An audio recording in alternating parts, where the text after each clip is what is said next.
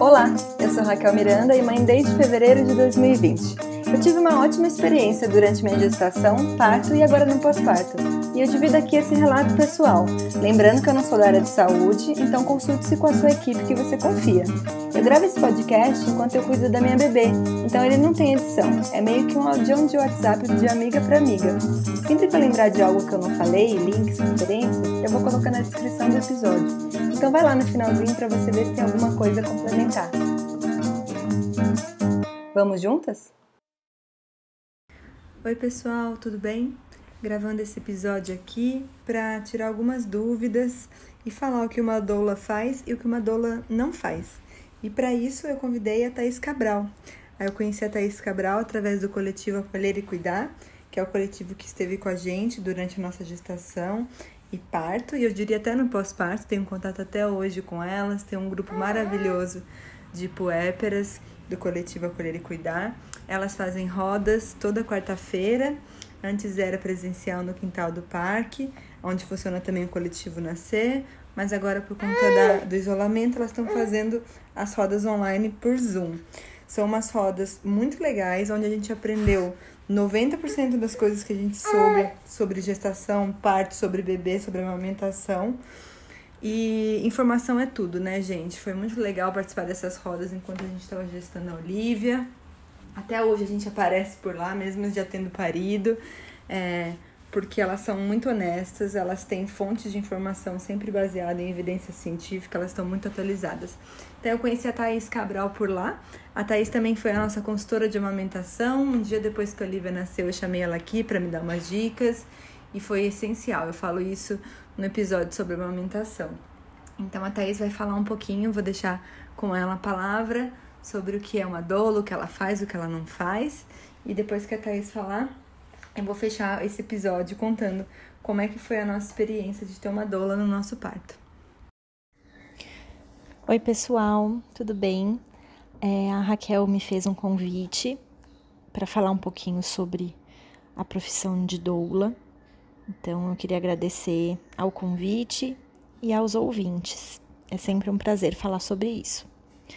É, uma das perguntas que eu mais escuto é o que a doula faz, inclusive dentro da minha própria família. É, eu vou falar então um pouquinho sobre isso e depois eu vou falar o que a doula não faz, tá bom?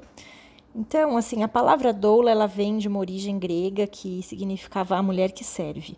É, a gente sabe que esse significado lá atrás era muito mais atribuído a mulheres que viviam de prostituição, esse tipo de servir, né?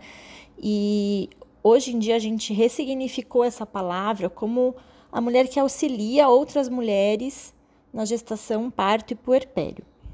Então, como que a doula é, auxilia essas mulheres em cada fase? Então, na gestação, a principal função da doula é passar informação de qualidade.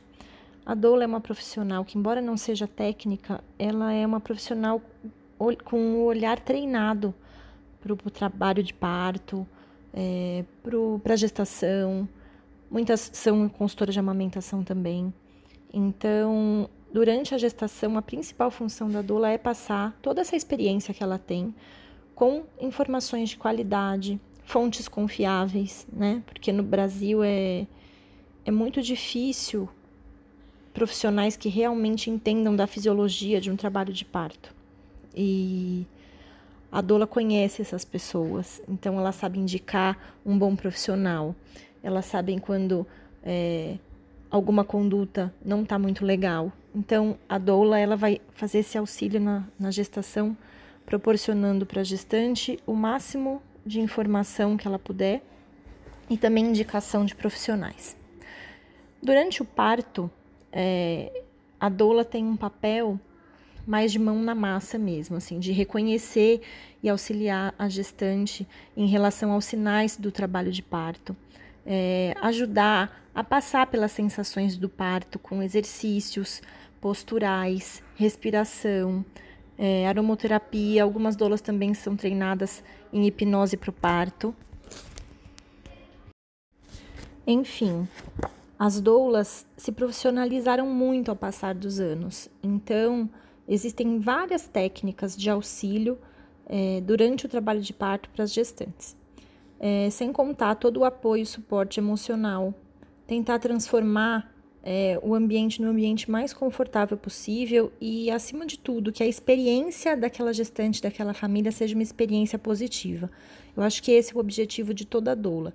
Que cada família que ela afete é, possa lembrar do processo do trabalho de parto, do nascimento do bebê, independente da via de nascimento, como uma experiência positiva. É, o auxílio da doula também continua no puerpério, né? Então a doula dá é, as primeiras explicações e, informações sobre a esterogestação, que são os primeiros três meses do bebê, e as doulas que são consultoras é, em amamentação também dão esse suporte.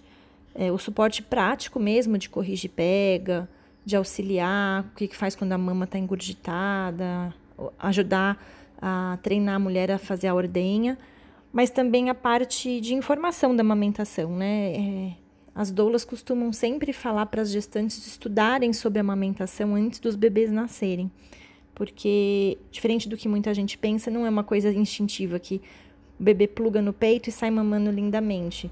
Existem muitas e muitas histórias de bastante dificuldade no começo. Então, contar com essa profissional, mesmo que não seja uma doula de parto, mas uma consultora de amamentação, também vale muito a pena. É, agora eu vou falar um pouco que a doula não faz, né? Como eu disse antes, a doula ela, ela não é uma profissional técnica, então ela não faz exame de toque, ela não escuta o coração do bebê, ela não afere a pressão arterial da mulher. Então, ela tá ali para passar informação, para dar um suporte físico e emocional para aquela família, né?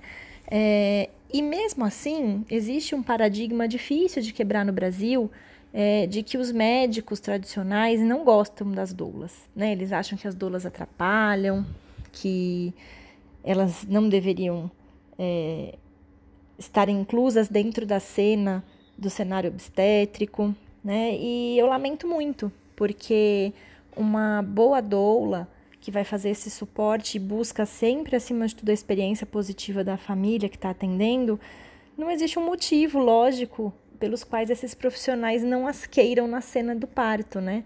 É, o que acontece é que essa, essa, essa profissional ela dá muita informação para essa gestante. Então, eu acho que está aí o X do porquê que os profissionais tradicionais não gostam das doulas, porque a gente dá o caminho para essa gestante se empoderar e que não e que ela não permita que esses profissionais façam o que eles quiserem no corpo delas. Então, eu acho que está aí o ranço, entendeu?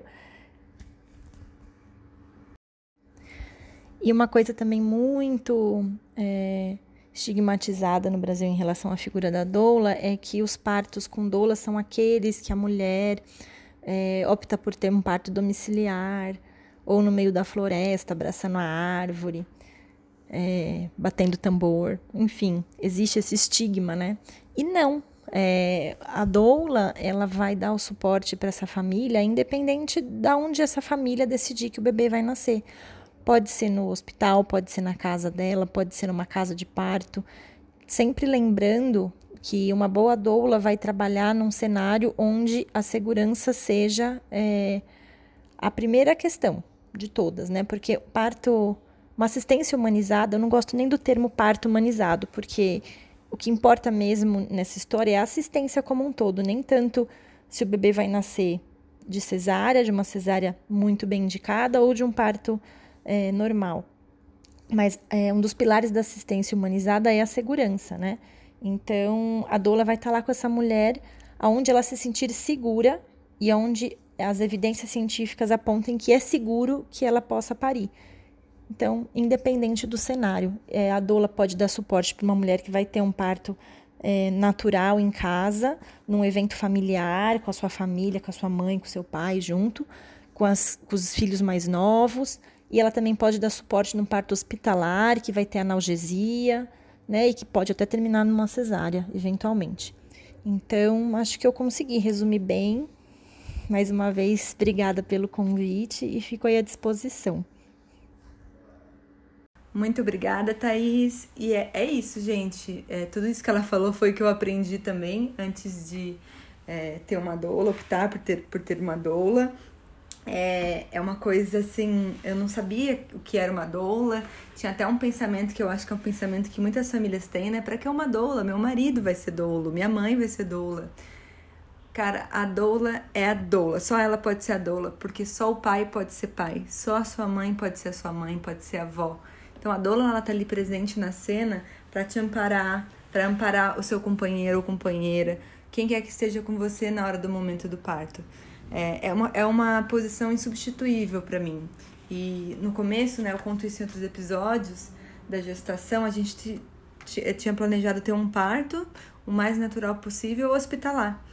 E aí no final dessa jornada a gente viu tanto de informação, a gente ficou muito confiante com os exames que estavam tudo certo comigo com o bebê, a gente mudou para o parto domiciliar. E quando a gente mudou, eu falei, então não preciso mais de uma doula. Porque eu achava que a doula, além de tudo que a Thaís falou, do amparo e tudo mais, era muito mais essencial na cena hospitalar para te proteger de intervenções, né? Que é o que ela faz, como a Thaís disse. E eu achei que em casa não. Mas que bom que eu continuei, porque eu tive o privilégio de ter duas doulas no momento do parto, porque como a gente ficou com um coletivo de doulas, é, a primeira doula, que foi a Elis, ficou um tempão. Acho que ela ficou assim, sei lá. É, desde as primeiras contrações, aquelas que eu ainda conseguia falar, que nem é considerado trabalho de parto ainda, até quase o momento que a Olivia nasceu. Então ela ficou umas 9, 10 horas. E depois chegou a Débora, porque elas trocaram de turno. A melhor profissional é a profissional descansada, né? Então, assim, foi bom ter contratado esse coletivo de doulas e ter tido essa experiência com duas doulas, porque eu vi dois perfis de doulas diferentes em dois momentos diferentes do trabalho de parto. Esse dia eu estava até conversando com uma amiga, né? Que ela tá gravidinha aí, vai ter o bebê dela acho que final do ano. E ela perguntou, né, como é que escolhe uma doula. E eu não soube responder, porque eu não escolhi uma doula, eu escolhi um coletivo de doulas. Porque uma coisa assim, uma coisa é só personalidade quando você está, que nem eu tô aqui, falando com você, na sociedade, vivendo. Outra coisa é sua personalidade quando você tá parindo. Você não sabe como você vai ficar, você não sabe o que, que vai acionar lá dentro de vocês. Então eu nem sei como dar essa dica de como escolher uma doula caso você não opte por um coletivo. Eu acho. Saúde, Olivia.